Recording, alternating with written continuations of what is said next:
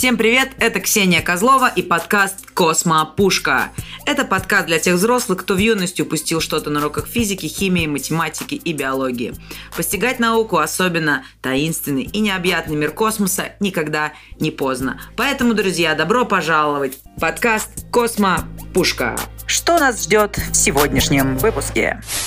Статистика была ровно 50 на 50. То есть 24 собачки пережили полеты, 24 нет. Аполлон — это один из самых сложных кораблей, который когда-либо в космос летал. Если в одном месте буквально пробить шаттл, то все, он не переживет вход повторный. И это как раз с Колумбией произошло. Это был ядерный реактор в космосе для того, чтобы вырабатывать электроэнергию. Один такой спутник в силу естественных причин в итоге из космоса свалился вниз. Советский Союз однажды послал очень такое недвумысленное сообщение в космос под названием, собственно, «Мир, космос, Ленин». И как это воспримут с той стороны, не совсем понятно. Ну что же, друзья, всем-всем привет. Э, в эфире подкаст «Космопушка». И вы уже можете настраивать э, свои приемники как можно лучше, потому что я готова представить э, нового гостя моего подкаста. И сегодня – я буду разговаривать э, с заместителем начальника отдела научной популяризации Музея космонавтики, с лектором, с, между прочим, популяризатором как раз-таки космонавтики Павелом Гайдуком. Вот так правильно сказать. Потому что мы склоняем мужские фамилии. Все так, да, я всех приветствую. Да. Привет, Паша. А, на самом деле, вот так прям долго тебя представляла. Это очень э, интересно, это очень здорово. Очень хочется узнать тебя получше и пообщаться с тобой здесь сегодня в эфире. Да. А, друзья, мы на самом деле решили с Пашей, что ну как-то слишком а, общо Э, говорить просто про космос, да, и э, хочется как-то сузить тему, и вот мы решили, что, наверное, будет интересно всем узнать про безопасность э, в космосе, потому что эта тема на самом деле очень такая э, ну, волнительная, потому что на кону стоят человеческие жизни. И, наверное, все равно, когда э, в космос отправляется какая-нибудь наша ракета, все равно немножечко каждый из нас переживает, потому что все отправляются куда-то далеко, в такую неизвестность, и как раз-таки Паша нам сегодня расскажет э, всякие тонкости, все нюансы по поводу того, как обеспечивается безопасность э, для космонавтов, э, для ракет, ну и вообще в вот этой как раз космической сфере обсудим все-все касательно безопасности. Вот. А, ну, наверное, так как все-таки Павел, человек, работающий в музее космонавтики, еще рассказывающий людям да, лекции про это, хочется а, начать со снов, а, как раз-таки с, с начала, э, с начала развития вообще истории э, ну, нашей космонавтики мировой. Вот как раз 60-е годы, 70-е, вообще вот это начало – что там было по безопасности? Ну, все мы знаем какие-то э, страшные истории про то, что была гонка вооружений, да, и э, правительство двух стран, Советского Союза и, ССС, и э, США говорили, быстрее, быстрее, мы должны быть первыми, и все откровенно забивали на безопасность. Вообще, так ли это было? Расскажи нам, пожалуйста, вообще, что происходило тогда? Тут важно понимать, что лю- любая космонавтика вообще начинается в первую очередь с ракеты. Ракета изначально это отнюдь не мирный конструкт, это средство доставки какой-то боеголовки. И стоит отметить, это такая часть вообще инженерной деятельности, которая своего инженера недолюбливает, потому что в том же ракетном двигателе есть огромное количество различных маленьких тонкостей, которые могут этот двигатель на месте взорвать. Если брать, допустим, современный двигатель RD-170, который называют самым мощным жидкостным двигателем вообще, так вот, этот двигатель может взорваться, если в камеру сгорания попадет один маленький волосок. Тогда вот вообще тесты этой техники, в первую очередь, конечно же, ракет происходили методом отстреливания. То есть буквально брали одну ракету, запускали и смотрели, что происходит. И уже по результатам да, там смотрели на телеметрию, пытались что-то поменять в ней. И так происходило как в Соединенных Штатах Америки, так и, соответственно, в Советском Союзе. Есть большое количество имен героев космоса, о которых вообще никто не знает. В частности, вот все знают про белку и стрелку. Любой ребенок приходит в музей, видит белку и стрелку и так, а, классно. Но э, в общем и целом первое животное, которое попало как раз в космос по суборбитальной траектории, это была это американская лайка. обезьяна, э, это даже не лайка еще. Черт. До лайки были суборбитальные полеты, там угу. и собаки летали тоже просто вот банально, летят до 100 километров и падают через 15 минут вниз. Но имя угу. самого первого героя, оно даже очень грустно произносится, потому что это была обезьяна по кличке Альберт-2. Угу. Альберты Два. были номерными. Да, это mm-hmm. были трофейные ракеты Фау-2, полигон Белые Пески, штат Нью-Мексико. И, естественно, uh-huh. тогда о безопасности речь не шла. Шла гонка вооружений, холодная война, и все это, конечно же, перекатилось в космонавтику. Mm-hmm. Вообще, при каждом полете космического корабля всегда высчитывается его надежность. Э, теми или иными способами. О, кстати, извини, пожалуйста, перебью, но у нас как раз в подкасте был гость э, Леша Глазычев, и он инженер по надежности. Он как раз-таки подобными вещами занимается. И я не удивлюсь, если ты знаешь этого человека, потому что, как мы поняли, космический мир очень маленький. Ну, э, у нас цепи, конечно же, нетворкинга, да, как это сейчас называется, они большие, но впервые услышал. Но, ну, может ладно. быть, когда-нибудь пересечемся еще. Да, да, да, но если вкратце, когда в космос полетел Гагарин, вероятность выживания была 65%. А что такое 65%? Это игра в русскую рулетку с двумя патронами в барабане. И это кажется mm-hmm. немножко диким чуть-чуть. Mm-hmm. Сейчас mm-hmm. надежность вот при полете условно на Союзе это 99,4 девятки после запятой. То есть Вау. это абсолютно несравнимые вещи. Uh-huh, uh-huh. Я бы не сказал, что, кстати, политика была важнее человеческой жизни. Я бы сказал, что это просто время такое было. Ага. Человеческая есть, жизнь, безусловно, важна была. То есть э, время было такое, что, в принципе, э, так скажем, не стояла вот так вот, как сегодня, да, человеческая жизнь э, во главе угла. Ну и то есть, особенно если касательно говорить про животных, тех же, мы просто сейчас, например, очень страшно вообще слышать такие вещи, про которые ты говорил, да, там Альберт 2 и так далее, потому что сейчас, сейчас к счастью, совсем, совсем другое к этому отношение, цена, там, жизни э, животного, но это я говорю вообще, конечно, про развитые страны, потому что все равно во всем мире мы, мы не знаем многих э, страшных историй, там и людей уни, уничтожают, и уничтожают и животных, но в целом, в том обществе, в котором живу я, сейчас такое отношение, ну, вполне гуманное к животным, а раньше, конечно, было не так, увы. Да, и об этом на самом деле довольно грустно рассказывать. Вот как популяризатору, вот все знают про белку и стрелку, мало кто знает, что в принципе собак, которые были посажены в ракету и попытались, как Гагарин сказал, поехать в ту сторону, было 48. И, в общем-то, mm-hmm. статистика была ровно 50 на 50. То есть 24 собачки пережили полеты, 24 нет. Mm-hmm. Но это реальность, с которой стоит мериться. Конечно, сейчас бы на такое бы никто не пошел. Любые ну, тестовые да. пуски сейчас беспилотные. То есть в целом э, нельзя даже винить, мне кажется, ну, тех ученых и конструкторов, потому что тогда было совсем другое время, и тогда думали вообще иначе. То есть просто это э, отношение именно общества было просто совсем другим, поэтому мы можем только грустить, да, сейчас наши как бы политики, позиции, но обвинять наверное, нет. Потому что, ну, правда, это другие законы мира. Ну, тогда еще отрасль была, скажем так, сильно засекречена. То есть о том, что там летают собаки, едва ли кто-то знал вообще, кроме тех людей, которые вот в отрасли собственно, работали на тот момент. Но, с другой стороны, если вспоминать тот же самый полет Лайки, то а, мировая общественность очень негативно восприняла этот полет, потому что все понимали, что возвращение для собаки предусматриваться не будет.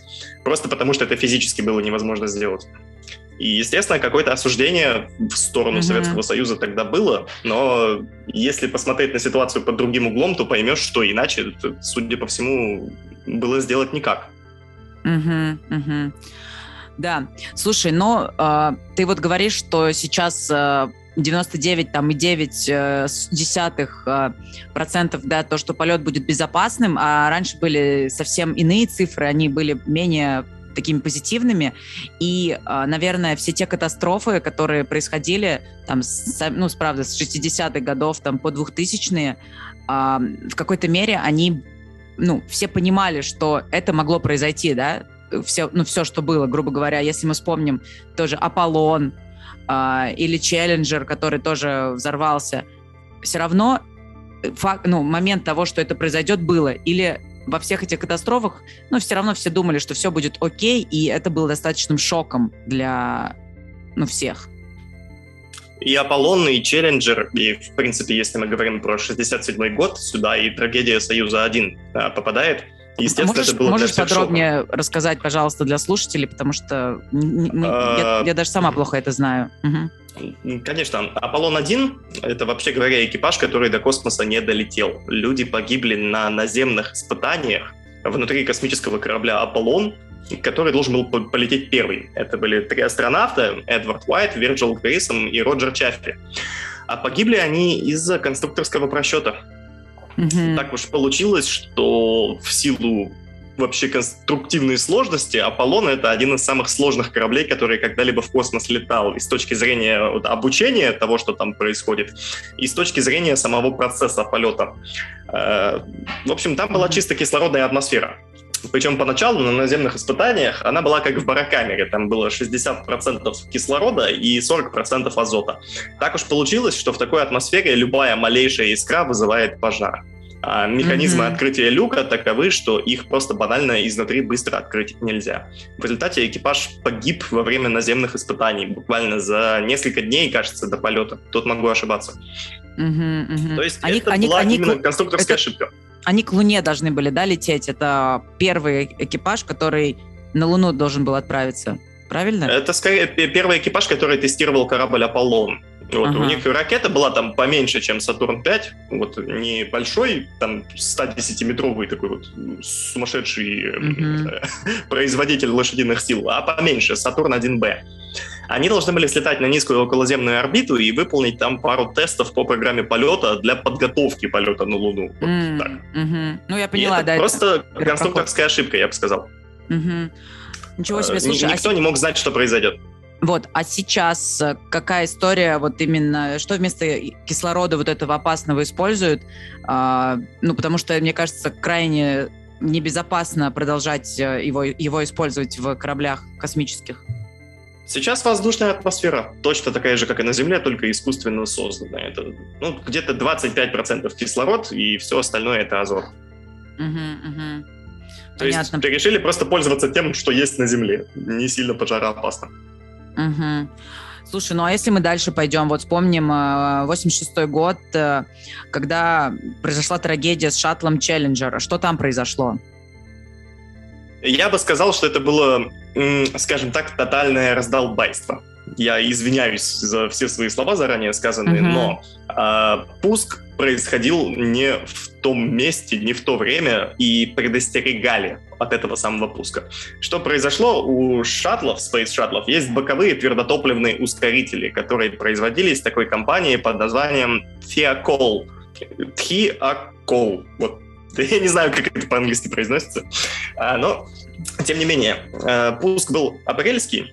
А, нет, не апрельский, вру. Вру, вру, вру, вру. Я тебе сейчас скажу. Это 28 января, тогда же вообще получается, 28 что, января, да. Аполлон, э, катастрофа Аполлона произошла 26 января, а Челленджер 28, а Колумбия 1 февраля. То есть там есть же такая, ну, как, э, ну, типа, поверье такое в Америке, да, что январь-февраль такие черные месяцы в космонавтике, потому что и катастрофы в это время случались. Угу. Это как у нас на самом деле тоже два месяца, таких это март, и неожиданно совершенно, сейчас скажу, это октябрь. В октябре есть вообще день, когда ракеты не стартуют, и я об этом еще расскажу, наверное. Но что произошло? Пуск был при отрицательных температурах. Там на космодроме Канаверал, вот этом самом знаменитом легендарном, температура была ниже нуля уплотнение вот этого бокового ускорителя, который должен был ракету, собственно, ускорять, вот, шаттл, всю эту конструкцию, в общем, а, просто банально потекли уплотнения. То есть они при низких температурах потеряли свою упругость и произошла небольшая разгерметизация камеры сгорания. В результате струя раскаленного газа отрезала этому самому шаттлу крыло, и вся эта конструкция взорвалась на буквально в первые две минуты полета. При этом, при всем, специалисты вот этой компании Theacol, они отговаривали от пуска. сказали, что нужно дождаться более хороших условий по температуре. То есть это, в принципе, трагедия была предсказана до самой трагедии. И была особенно большая комиссия под предводительством, э, значит, Фейнмана, физика довольно известного, О, Ричард э, Фейнман, которая как конечно. раз выясняла, да, вот он занимался тогда расследованием катастрофы Челленджера. И, в общем-то, они пришли к выводу, что именно это и произошло. Если посмотреть на какие-то там видео, то вот эту струю раскаленного газа, ее видно. Ничего себе. А там были какие-то мощные разбирательства с этими людьми, потому что они настояли на том, чтобы ну, все состоялось, хотя их предупреждали, что не надо. Ну, тут в силу судебной системы, в принципе, в США было бы трудно найти людей, которые действительно были бы виноваты в этом, потому что виноваты были все поголовно, Мгм. кто находился в тот день на стартовой площадке. Ну и вообще говорить о вине довольно тяжело. Все понимали, что такое шаттл, что когда-нибудь такое да случится. Потому что у шаттлов, в отличие от многих кораблей, нету системы аварийного спасения. Что, кстати, отдельный разговор. Причем изначально система аварийного спасения, она была на шаттлах. Там была система катапультирования в специальном таком гиперзвуковом скафандре. Но как только экипажи шаттлов разрослись, стало летать больше, чем два человека, то эту систему убрали за ненадобностью. Вроде бы как первые несколько раз слетали, и значит все будет хорошо. Мгм. И, ну, шаттл, ну, каждый раз, вообще каждый пуск, это был определенный риск. Так получилось, что в самом первом дебютном полете шаттла, это миссия СТС-1, я сейчас скажу, 10 апреля 1981 года, э, там произошли две нештатные ситуации, которые взаимоуничтожили друг друга. То есть, если бы произошла какая-то одна из них, то была бы также гибель экипажа. Ага, а произошло, то есть од- что-то произошло, но произошло еще что-то другое, и поэтому катастрофа не случилась. Да, именно так. А ну-ка, есть, что, э, что это такое? Ну, условно, э, конкретную ситуацию я сейчас уже на, на память не помню, но произошло условно отклонение от полетного курса. Пришла команда на бортовой компьютер о том, что надо поворачивать. Информация с датчиков была неверной. А компьютер взял и тоже решил отказать. И решил с этого курса не сходить. То есть Мгм. неправильные показания с датчиков, а компьютер не воспринимает. Он такой, я в домике, я не буду ничего Ой-ой-ой. делать. И, Мгм. по сути, если бы отказал бы просто компьютер, то шаттл бы не вышел на глиссаду, было бы все плохо. Если бы просто отказал датчик, компьютер бы его послал, и он бы выписал бы какую-нибудь петлю, при которой были бы перегрузки, которые бы этот шаттл разрушили просто ну, на части. Мгм. И тут вот так- такая веселая магия. Такое, в принципе, бывало и в истории советской космонавтики, когда нештатные ситуации взаимоуничтожали друг друга, и в итоге все получалось хорошо. Мгм. Ну да, это, ну, это те такие единичные случаи, которые вот так вот в жизни и происходят. э, Ну, это, это скорее исключение, наверное, конечно, чем э, что-то закономерное. Слушай, ну, а и тогда, наверное, вспомним еще об одной э, страшной трагедии, про катастрофу с Челленджером, которая произошла тоже как раз-таки зимой, вот в феврале 2003 года, уже достаточно э, ну, можно сказать, современная история, наверное. Мне кажется, это последняя такая крупная катастрофа вообще в истории космонавтики нашей планеты. Вот, э, что там было? Э, Ну, каждый раз, как взлетали шаттлы, это был э, Колумбия, кстати, да, э, Челленджер 86, Колумбия 2003. Э, Так вот, что там произошло? Э, Вообще космические ракеты, их всегда заправляют криогенным топливом. Там жидкий кислород, допустим, плюс там жидкий Мгм. водород, например. Э, И, естественно, вокруг намерзает. То есть появляется вот такой вот большой слой льда, иния и чего-то подобного. При пусках этих самых шаттлов этот лед, он всегда по ходу полета откалывался и лупил по теплоизоляции шаттла. Причем эту проблему, опять же, заметили еще при самом первом дебютном пуске шаттла в 1981 году. В случае с Колумбией случился такой момент, что этот самый кусок льда, он просто-напросто отколол маленькую теплозащитную плитку. Э, В конструкции шаттла теплоизоляция, она абсолютная. То есть она вот есть, с нее материал не удаляется, не испаряется, а вот просто она есть, и она защищает. И даже какое-то малейшее утоньшение этого самого теплозащитного слоя приведет к повышению, ну, это будет такой концентратор температур. А если в одном месте буквально пробить шаттл, то все, он не переживет вход повторный. И это как раз с Колумбией произошло. Это был при спуске, вот так вот, значит, какая-то дырка была в тепловом щите, Следовательно, после этого температура повышается до нескольких тысяч градусов Цельсия, начинает плавить алюминиевый корпус, начинает разрушать систему гидравлики, и шаттл просто распадается на миллион частей при спуске. От этого вообще никто не мог предостеречь. То есть э, это было невозможно предугадать. Возможно, кто-то думал по поводу того, что когда-нибудь такое может случиться. Но это были алармистские, наверное, выходки, как считали тогда многие. Mm-hmm. В частности, по политическим причинам тоже, потому что Space Shuttle, наш национальный корабль и так далее. Э, вот это случилось. Mm-hmm. Как есть вот знаменитый закон Мерфи, да, если что-то плохое может случиться, то оно непременно случится. Mm-hmm. Да, ужасно, конечно. Слушай, ну вот эти все, наверное, катастрофы, э, ну каждый раз вот эта каждая катастрофа приводила к тому, что ученые собирались, инженеры собирались и они э, делали так, чтобы в следующий раз это не повторилось. А вот сейчас ты говоришь, ну, максимально безопасные полеты, это очень круто, потому что уже сейчас все равно и космический туризм планируется, э, к, ну, к тому, что он скоро войдет в нашу повседневные жизни. А, но расскажи, пожалуйста, вообще, как проверяют сейчас корабли перед полетом? У них есть ли какой-то там классический чекап? А, там, ну, понятно, что а, есть история, что наши ракеты, они все создаются с нуля. Вот. У, и мне еще просто интересно узнать, может быть, ты тоже в курсе по поводу SpaceX, как они проверяют свои отстрелявшиеся ступени. Это тоже очень интересно, потому что они подвергались невероятным каким-то э, там термовоздействием, давлением, и мне кажется, старую ракету, ну вот, вот такую побывавшую в космосе, очень сложно привести в порядок. Вот, расскажи про это. Я бы, кстати, не сказал, что у SpaceX вот, вот эти первые ступени, они переживают прямо через какие-то дикие перегрузки. То есть э, там ступень вполне себе в мягких условиях работает. Она не так уж и сильно разгоняется, Угу. И, в принципе, летит вниз, там какого-то большого прям облака плазмы, которое может ее повредить, вокруг нее нету. Вот, а как mm они тестируют? Самое страшное, что может произойти, это, допустим, утечка топлива, либо, ну, утечка топлива, причем абсолютно разного толка. Это может быть утечка топлива из двигателя, когда в камере сгорания двигателя, например, дырка. Либо же утечка топлива из бака, что чуть лучше, но тоже плохо. А так они проводят масштабный контроль каждой ступени. Они очищают ее от сажи, которая там образовывается за счет, собственно, горения топлива целиком и полностью, а потом проверяют с помощью всяких методов на герметичность, там прозванивают ультразвуком, например. Ну, это mm-hmm. вот один из способов.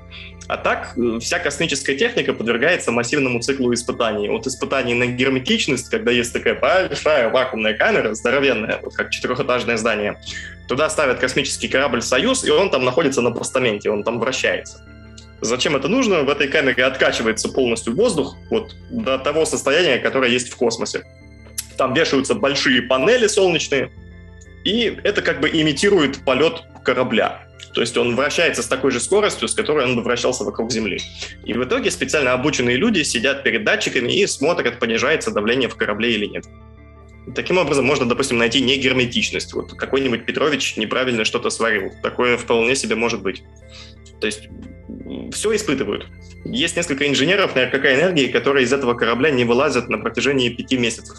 То есть они не просто сидят внутри, они еще и тыкают на кнопочки, проверяют всю автоматику, то, как там устроена система управления, и все это проверяется по 10 тысяч раз. Ну, буквально. Причем на РКК энергии там дошли до такого маразма, что один человек работает, а два человека его проверяют. То есть там двойной нормоконтроль. Угу. Ну, это, наверное, хорошо. Потому что сейчас э, в целом э, ну, действительно, правда, безопасно летать, и мы видим всегда ну, успешные запуски ракеты, и поэтому ощущение такое, что уже все. Типа мы э, хотя бы около земной орбиту точно покорили. Вот. А, да. Слушай, а еще, знаешь, так интересно узнать э, про то, что э, есть же такие события, но они очень редко случаются, но когда спутники а, почему-то падают на Землю. И есть история, по-моему, про спутник такой Космос 954, что он упал, э, попал в какой-то крупный там населенный пункт, была большая трагедия. Вообще, отслеживаются ли все спутники на орбите и можно ли предугадать э, такое падение? Вот, интересно. А, про конкретно вот этот вот самый космос, это можно прочитать отдельную лекцию, прям отдельный подкаст сделать про одну только эту историю с этими спутниками. А, космос 954 — это космический аппарат, который называли УСА. Это был ядерный реактор в космосе для того, чтобы вырабатывать электроэнергию. Wow. Э, Причем все это дело было на низкой околоземной орбите. Зачем оно было нужно? Нужно было смотреть вот э, в Советском Союзе, что там происходит в Тихом океане. Нужно было его зондировать прослеживать какие-то там подлодки, вот которые там внезапно могут быть с какими-то торпедами, которыми можно выстрелить, и эти торпеда прилетит, куда-то взорвется. И контролировать это можно было только с низкой околоземной орбиты, потому что ну, радиосигналы так шли, ничего с этим больше не поделаешь. И была проблема. Для таких вот радиопередатчиков, которые могут вот зондировать Землю, прощупывать ее, нужно просто ломовое бешеное количество электроэнергии. Такое количество электроэнергии позволить себе солнечными батареями было нельзя. И вот в гениальные просто головы появилась идея, у нас есть тут куча ядерных реакторов, которые на низкообогащенном топливе работают. Так давайте мы возьмем и запилим спутник на основании одного из них, если коротко. И сейчас таких спутников там множество. Один такой спутник в силу естественных причин, там есть атмосфера в космосе, но она там очень-очень тонкая, вот буквально минимальная. Так вот, и таких спутников этой системы УСА, их там сейчас множество, и каждый из них это ядерный реактор, который То есть сейчас ядерное над... загрязнение. Сейчас над нами летают спутники с ядерным э, топливом? С ядерным топливом, причем их там далеко не один. По прогнозам, большинство из этих спутников спустится обратно на Землю лет так через 350 и будет, собственно, загаживать ее ураном. Один такой спутник в силу естественных причин в итоге из космоса свалился вниз. Э, не помню, когда это точно было, но развалился он над Канадой. И там довольно-таки большой э, промежуток он загадил как раз-таки вот этим самым радиоактивным топливом. Ну, по сути, это был уран. А почему спутники падают? Э, в космосе есть остаточная атмосфера. Вот. Минимальная. Но, тем не менее, пока спутник летит, у него орбита деградирует. Он становится все ниже, ниже, ниже, ниже, потому что немножко тормозит. И так получается. Спутники сходят с орбиты. Но конкретно топливо ядерное, вот тот же самый уран, он не полностью сгорает, он долетает до Земли. И сейчас таких спутников там много, и мы ничего с ними не можем поделать. Абсолютно. Вот их запустили когда-то, думать стали уже после этого. Тогда это было необходимо для оборонки. Сейчас, понятное дело, система есть более совершенная. Угу. Ну, а может быть, э, можно какую-то систему придумать, которая эти спутники может оттуда достать, например? А тут логика в том, что для того, чтобы спутник в космосе перехватить, нужно тратить больше энергии, чем было потрачено на то, чтобы этот спутник запустить. Угу. И это просто банально невыгодно. Сейчас спутников в космосе, если мне память не изменяет, почти 5000.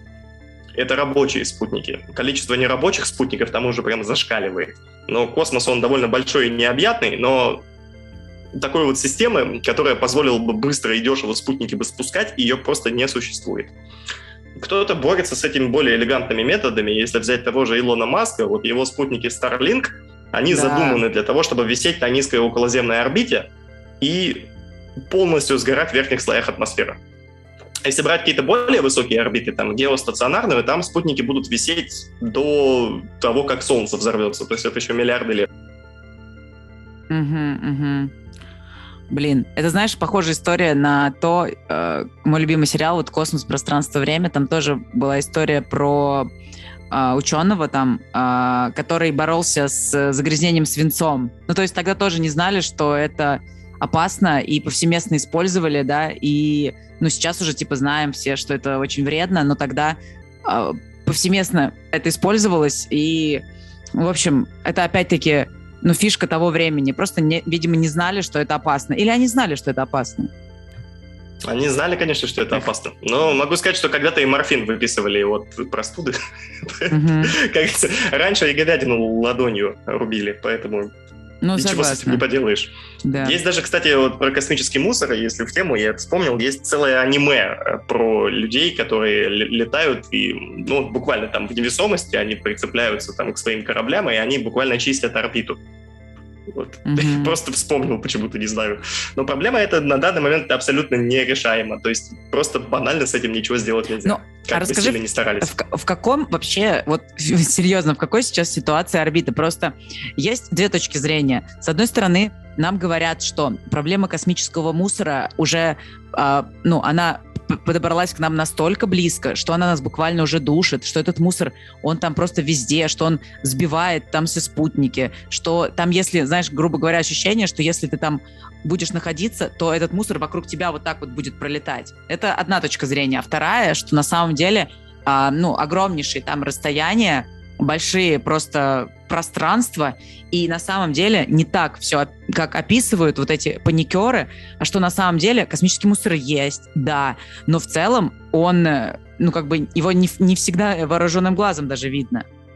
Что вообще происходит и ча- как часто этот космический мусор попадает в наши спутники, может быть, там в МКС, потому что есть же инфа, по-моему, что маленькая частичка там какого-то, какой-то детальки на большой скорости может уничтожить, ну, практически, там, ну, модуль один станции уж точно.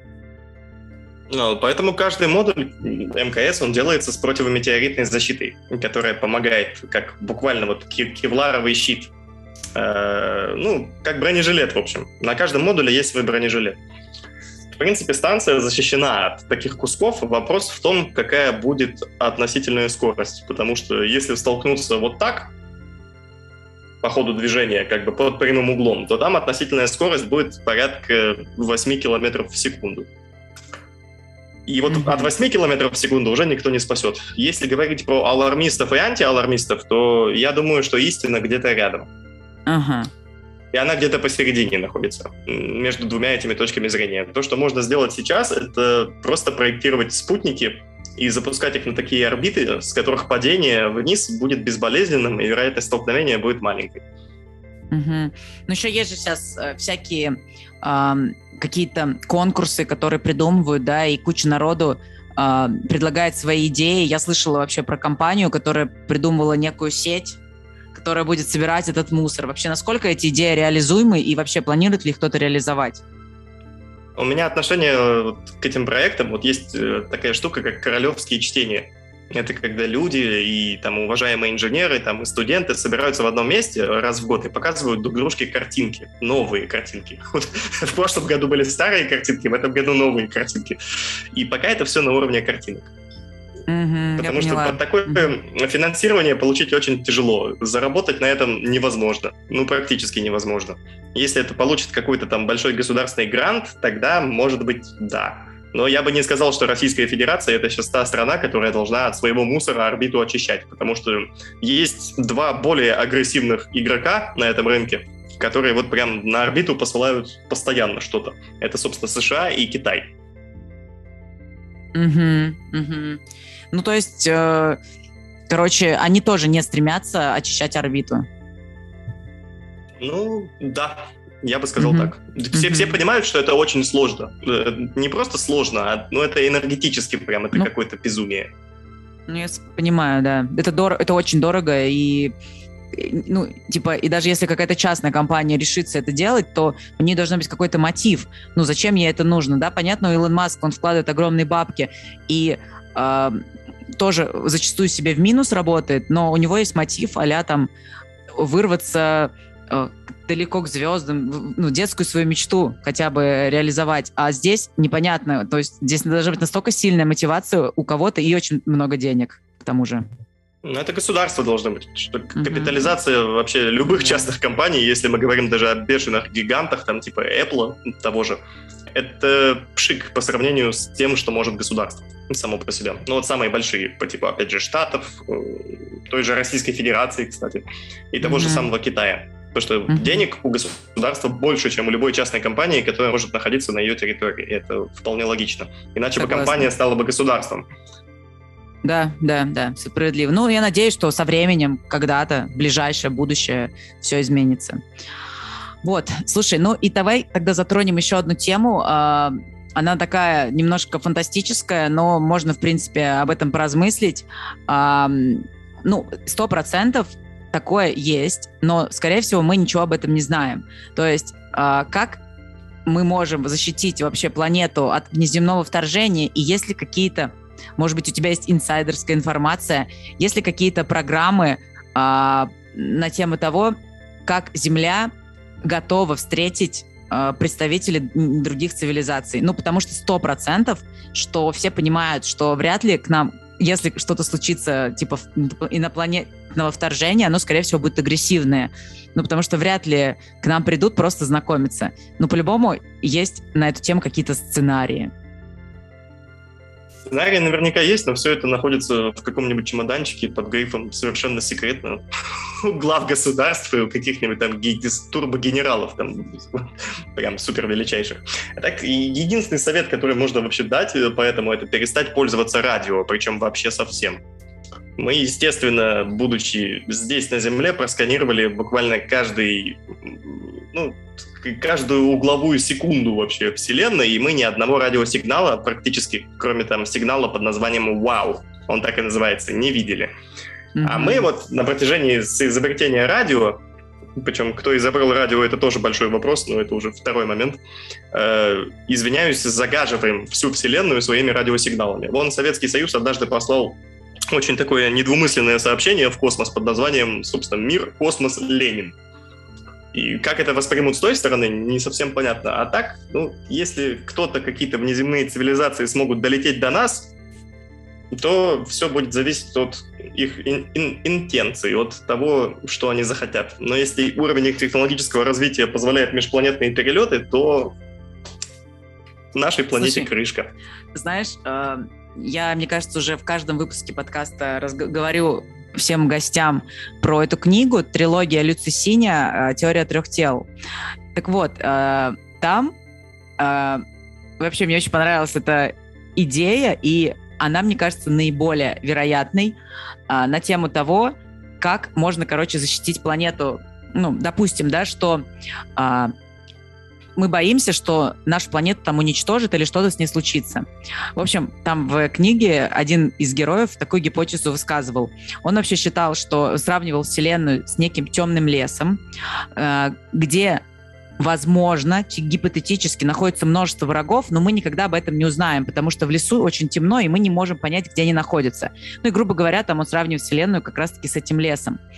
И а, если отправить в космос э, как раз-таки э, какой-то сигнал, вот о котором ты сейчас говоришь, с координатами какой-то конкретной планеты в ну, во Вселенной возьмем даже любую там экзопланету, неважно, с какими-то конкретными координатами, то через какое-то время эта планета будет уничтожена, потому что э, этот сигнал перехватят э, как раз-таки те, кто в этом темном лесу находится, а их очень много, и они э, могут э, ну, зная эти координаты, они, скорее всего, кто-то из них, из этих там сотни врагов этого темного леса, уничтожит эту планету, потому что им а, проще отправить там какую-то наночастицу, ну, это у них вообще невероятно какие-то технологии, до которых мы еще не добрались, да, там они отправят частицу, которая уничтожит а, эту планету, потому что добираться до планеты, узнавать, живет ли там кто-то, им а, на самом деле очень сложно и дорого, и поэтому им проще сразу же, типа, уничтожить. И поэтому в книге было сделано так, что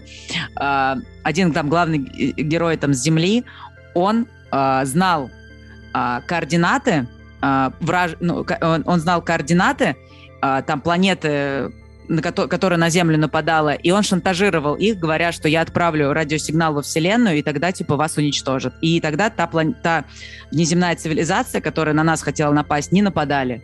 Не знаю, я очень мощно загнула, но мне кажется, надеюсь, ты меня понял. Не, я слышал, слышал об этой трилогии, но не читал, честно. Я вообще не особенно фанат фантастики, но там прям научная фантастика. Не, ну то, что сравнивается Вселенная с темным лесом, это абсолютно точно так. Но mm-hmm. при посыле таких сигналов в космос, в частности, мир, космос, Ленин, э, нужно понимать, что даже для общения там, с какими-то цивилизациями нужен какой-то унифицированный язык чтобы они могли догадаться, что и как. Вот та же проблема, допустим, была решена, когда создавали золотую пластинку для Voyager. Там mm-hmm. буквально создавалась азбука с нуля, то есть вот там есть молекула водорода, наверняка они знают, что такое водород, если они более-менее прошаренные, эти самые инопланетяне. Между ними расстояние, они такие, ага, вот, мы подметили, мы знаем теперь, что такое расстояние. Отлично. И всякие другие, ну, mm-hmm. вещи, там, mm-hmm. типа спектральные линии звезд. Наверняка они тоже догадались использовать спектральный анализ. Вот. А вот так вот указывать куда-то, ну, концепт интересный. Насколько он правдив, думаю, мы в этой жизни э, не ну, узнаем. Да. Может быть, наши какие-то там пост-люди, которые будут после нас, они уже с этим столкнутся. Когда там и колонизация начнется и остальное. Вот, знаешь, э, ну, если уж мы, я спойлерю максимально, еще хочу как бы тоже интересно сказать мысль. Как раз-таки в, в этой книге, ну, весь, э, вся история вообще замешана на, на тему того, что другая цивилизация с другой планеты э, отправила на Землю там а послание, что мы, э, у нас, у нас беда с нашей планетой, и мы летим к вам на Землю, но мы вас уничтожим и будем жить на вашей планете, потому что нам негде жить, грубо говоря. И э, земляне узнали, что через 300 лет они прилетят на Землю. И вот это самое интересное, что у Земли начался такой обратный отчет, впереди 300 лет, и сможем ли мы отразить вот это инопланетное вторжение? И, и, и тут как раз появилась огромнейшая мотивация, та самая, и они начали очень мощно вкладываться в космическую отрасль. Ну, потому что на кону стояла их, их жизни, грубо говоря, и тогда там, и знаешь, и понеслись там космические лифты и так далее, и так далее. Вот как раз-таки все вот то, что сейчас не делается, потому что нет мотивации. Но я не хочу, чтобы у нас была такая мотивация. Ну, там из названия, кстати, первой книги цикла э, задача трех тел, в принципе, понятно, куда они начали бросать свои исследования. Это ну, вообще задача трех тел — это задача нерешаемая в общем да. случае. То есть ты поставишь три тела, у которых есть там какой-то гравитационный потенциал, и у него этой системы будет 800 решений разных в зависимости от стартовых условий. И вот они, наверное, как-то на этом сыграли. Ну, нет, не, про, э, не совсем. Танцевали. Там фишка в том, что как раз-таки у тех, э, кто нападал на Землю, они жили на планете, у которых три звезды. И вот эти три Солнца, а, они постоянно вот так вот вращались, перемещались, и э, в зависимости от того, в каком они были состоянии, на этой планете была либо эра кризиса, когда очень были плохие условия, там никто не мог жить, а, все горело, э, там просто нечеловеческие условия. А когда они по-другому вращались, у них была эра типа а покоя, когда все было ок. Но, к сожалению, предсказать как долго будет эти эры, никто не мог из-за того, что как раз ты что сказал. И поэтому они поняли, что ну, невозможно так жить, и, в общем, погнали к нам. Это гораздо более интересный концепт. Я тебе говорю, советую эту книжку. Да, почитаем, обязательно почитаем. Да. Но ну, что так же... вот э, я просто сейчас последняя такая мысль. Ага. Э, как бы сказать-то? Да как есть. Э, ну да, нужны мотиваторы. Без мотиваторов тяжело. Когда у нас естественным мотиватором служат просто какие-то блага, нам как бы надо кушать и размножаться. Угу. Когда появляется какой-то более хороший мотиватор, то, наверное, я бы сказал, что надо не в космонавтику, а больше в теоретическую физику вкладываться в данном случае. Да, да так и есть, да. Но и опять про, про эту книжку... Прыжок скажем. на новый технологический уровень пойдет.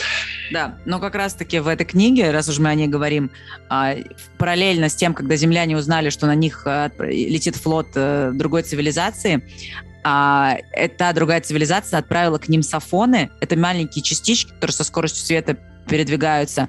И сафоны вокруг Земли остановились и направили на, на Землю взор. И сафоны блокировали а, возможность изучать а, науку и вкладываться в именно вот теоретическую физику. И поэтому все человечество, короче, что они делали там вот это все это время, это то, что они могли ну, лучше и мощнее делать то, что они уже знали, но они никак не могли, знаешь, разгадать вот эти загадки физические, которые сейчас у нас есть. Ну, это то, что мы не можем объединить вот эту квантовую физику и э, физику, там, теории относительности и так далее. Ну, то есть, короче, к сожалению, они не могли изучать и продвигаться в этом направлении, потому что сафоны все блокировали. Ну, и к тому, что книга просто... Короче, там, там все вот это вот учтено. Да. Стало быть, автор. У нас, кстати, автор присутствовал в музее как-то э, в, в мероприятии с ним, причем не так давно. Но он присутствовал онлайн, как и... А, угу, угу. Все хорошее, что сделано в Китае, лучше все-таки онлайн. Ну, это, да, это все равно это круто. Это круто. Э, да, и вот он как раз там об этой книге беседовал. Э, в частности, как к нему приходили идеи, что человек-то, в принципе, не... Ну, он знаком с с Абжем, как мы это назовем, с космонавтикой и с исследованиями различными в этой области. Угу, угу. Ну да, конечно, такую книгу написать, да там вообще подкованный максимально. Так, ладно, э, немножко унеслась я опять э, в, э, в этот мир люцисини, это просто невозможно, схожу с ума по нему. Но мы будем заканчивать. Э, мне кажется, получилась очень интересная беседа, и, знаешь, мне очень хочется еще на какие-то темы с тобой говорить, ну, потому что ты очень круто рассказываешь. Ну, видно, что лектор, лектор в студии сегодня. Будем рады сотрудничеству, взаимодействиям и далее. Конечно. Есть много тем вообще в космонавтике, которые обсуждаются очень активно. Отрасль живая, это происходит сегодня, здесь, сейчас и так далее. Супер. Ну, конечно. Тогда, как говорится, не прощаемся. До новых встреч. А, друзья, я напоминаю вам, что сегодня в гостях у подкаста «Космопушка» был Гайдук Павел, заместитель начальника отдела научной популяризации Музея космонавтики, лектор, ну и, собственно говоря, популяризатор космонавтики и науки. Так что всем спасибо. Спасибо, Паша. До новых встреч. Пока-пока. Послушать подкаст «Космопушка» вы можете в любом удобном для вас подкаст-приемнике. Apple Podcast, Google Podcast, Яндекс.Музыка, CastBox, ВКонтакте или же на аудиохостинге, куда я выкладываю подкаст «Анкор».